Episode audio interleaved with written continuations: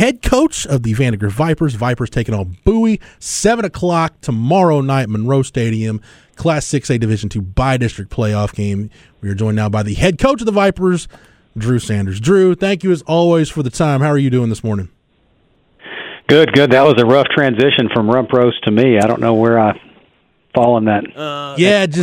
Snoop is deathly afraid of needles. I hate coach. Shots, it's so anytime we can talk about getting any kind of shot, just watching Snoop squirm. That freaks him out, huh? Yeah, it really does. Worth it. Yeah, Coach, you got a playoff game at home. We kind of talked about this. If you know your seniors, it's a group that every senior class is special, and this one is no different for you. If you took care of your business, you were going to get to play one more game at Monroe Stadium, and here it is with a really good opponent in Bowie coming over to your place. Mm-hmm.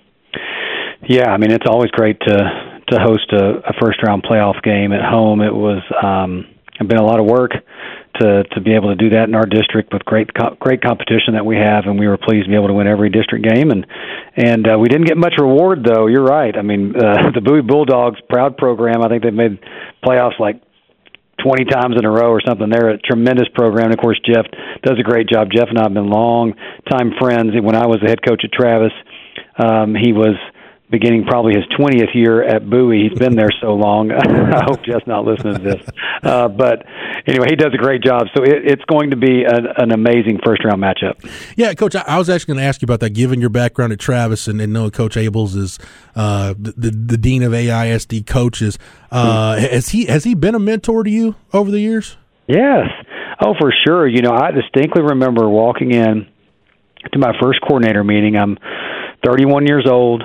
Brand new head coach of the Travis Rebels, and he, after the very first meeting, he just came up, introduced himself, and said, "Hey, if you ever need anything, let me know. I've been here a little bit." And I mean, he's just been like that ever since. Me and him actually are really great friends. We've matched up in the playoffs with our soccer teams and playoff and basketball teams and stuff, and so we're really actually good friends, and I have much respect for him. But yes, definitely helped me a ton. I mean, when you start a new job, like being a head coach, it's extremely stressful, especially the first couple of years. You're trying to figure it out. And so he's always been a great dude. Coach, Braden Buchanan is a kid that, you know, we've talked, it seems like we've talked about all your kids. I don't think we've talked enough about your quarterback. 19 touchdowns, 1 interception this year, if I'm looking at that right. Signs his national letter of intent yesterday to play baseball at Baylor. A heck of an athlete. He's been a heck of a quarterback for you.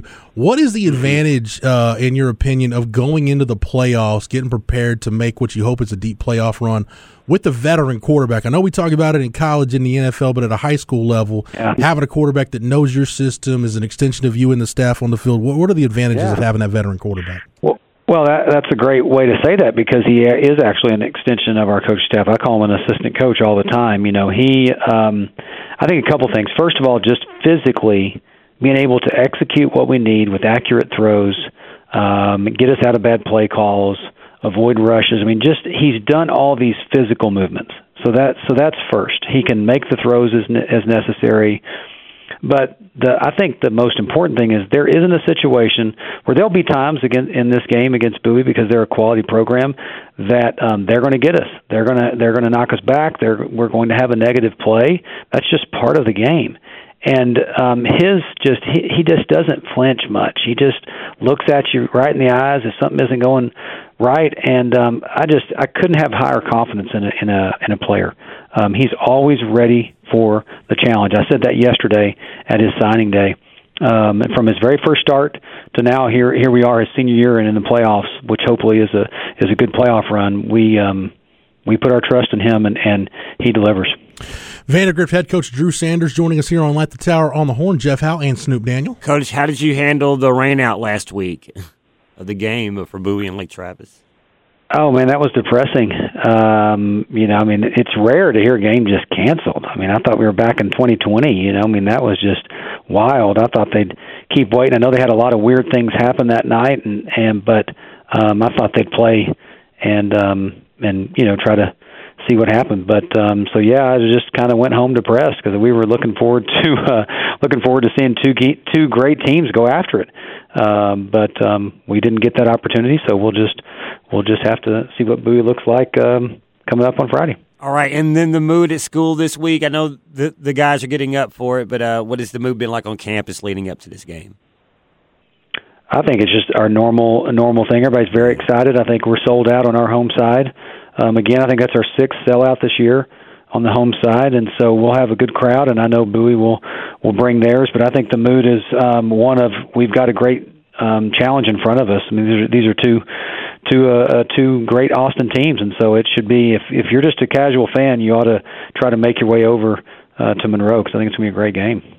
Yeah, Drew, we've had Coach Salazar at West Lake. We've had Coach Carter at Lake Travis. Like you said, their game against Bowie was rained out, but getting to talk to both of those coaches about Bowie, it sounds like from their scouting reports on Bowie, kind of typical what you'd expect from a Coach Ables team. They've got some speed on the outside, and when it comes to the line of scrimmage, kind of football inside a phone booth, about as tough and physical as they've been over there. Yeah. You know, and that's what's so impressive about what they've done. I think they graduated everybody but like one or two starters, and here they are again. They're doing the exact same thing. So, I mean, I don't know if Coach Ables gets enough credit, but they are going to be physical up front. Everything flows through their number 25. He's going to catch the ball. He's going to run the ball. He's going to be quarterback. And then defensively, they try to win by just causing confusion in the front. You know, they're going to blitz every which way but loose. They're going to play some man, and they're going to do what they do. And actually, I think you'd agree with this. The good teams, you kind of know what they're going to do, mm-hmm. But they're still going to do their thing and do it well. And so Friday night's going to be about who executes, who can hold on to the ball, and then who can find a way to get those 1 to 2 to 3 explosive plays to break the game open. That's really what it's going to come down to. And, of course, y'all know this, but it's going to come down to some special teams stuff, too. You're going to have to make some field goals. You're going to have to it's going to be that kind of game. Drew, when you face a team that's a high blitz team or a high pressure team, they want to really manufacture pressure. I know everybody likes to look at the offensive line, and they do play a big role, but how much do you stress to your kids in the game plan? Look, it's the quarterback getting the ball out of his hands on time. It's the backs and tight ends doing what they need to do. You know, if you're a receiver, you're running that out route at 5 yards. That needs to be 5 yards on the button so we can get it out. I mean, it's not just, hey, O-line, do your job. It's when you face a high-pressure team, it's got to be everybody doing it, right? Yeah, I mean, really any defense you go against, it's about execution on the offensive side. But even more particular, if they're going to pressure some, you've got to know where, as a quarterback, you've got to know where to set your protection, and then you've got to know where your hot is every single time. And then you also have to have everybody participating, and you can't have somebody miss a call. You know, like that kind of stuff could be disaster. And so you just want to make sure that we're executing properly. And the good thing is that we also are a high pressure team defensively. We are going to, in our broken stack defense, we can pretty much blitz any way we want, and we do. And so our offense sees us every single day in the spring and then as we practice. And so I think we're prepared overall for that, but obviously they'll do some different things. But we do pressure a ton here on defense, and so I do think that that's probably a decent lead up. Coach, I want to ask you one question. It's not football related, but yesterday was a big day with NLI. And a lot of players, non-football signing. I know Vandegrift, y'all are so awesome in all sports. What was yesterday like? Man, we had a ton of kids, 14 maybe kids. We had a couple of kids signing to Notre Dame. I mean, our cross-country state champion, Kevin, signed to go to Notre Dame, and we loved it. His cross-country coach had green and gold shoes on. I mean, everybody was having a great time yesterday. We even had a soccer player go to UMHB where my two boys play. Layla. Yes, Layla, yeah. Layla Cunningham. A little stud. Yep. And so, it's really fun because you actually get to meet some of the parents, and the kids they're happy, and they're also, you can see they're kind of stress-free. They're excited that this decision's done. They have been a little bit stressed about this because if you look at it, it's probably the biggest decision they've made up in their life up to that point, right? And so they're trying to just figure out, and so they all feel good about it, and so it is fun to be a small part of that and celebrate with the parents, and we try to do it upright where they feel special. Drew, before we let you go, I want to circle back to something that it might have been the first or second visit we had with you, talking about Damian Wimberley and the fact that he'll face double teams and guys chipping him and really trying to account for him. And we talked about sack numbers, and I know sack numbers can be overrated at times, but lo and behold, here you are at the end of the regular season through 10 ball games. He's got 10 sacks. So at the end of the day, the numbers were there, which I think speaks a lot because, like we talked about, he does draw the attention of the opposing offense every week.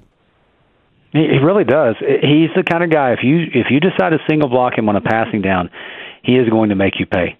He is that kind of guy. And so he's faced a lot of chips, and in the slides, they'll set the offensive line to slide towards him a lot.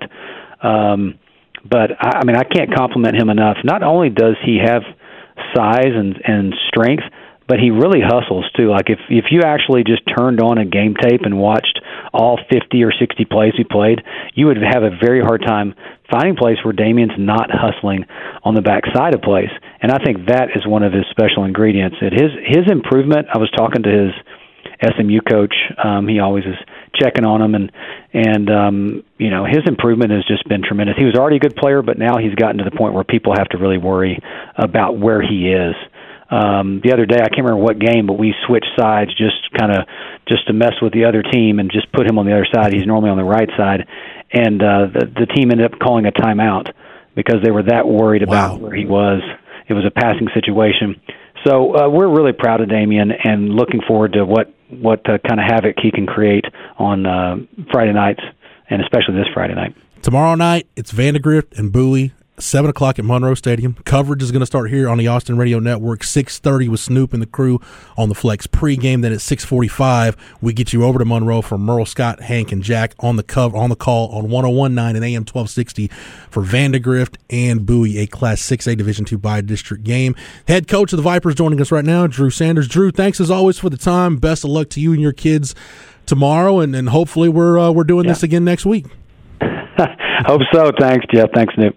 There he is, Vandegrift head coach Drew Sanders joining us as he always does on Thursdays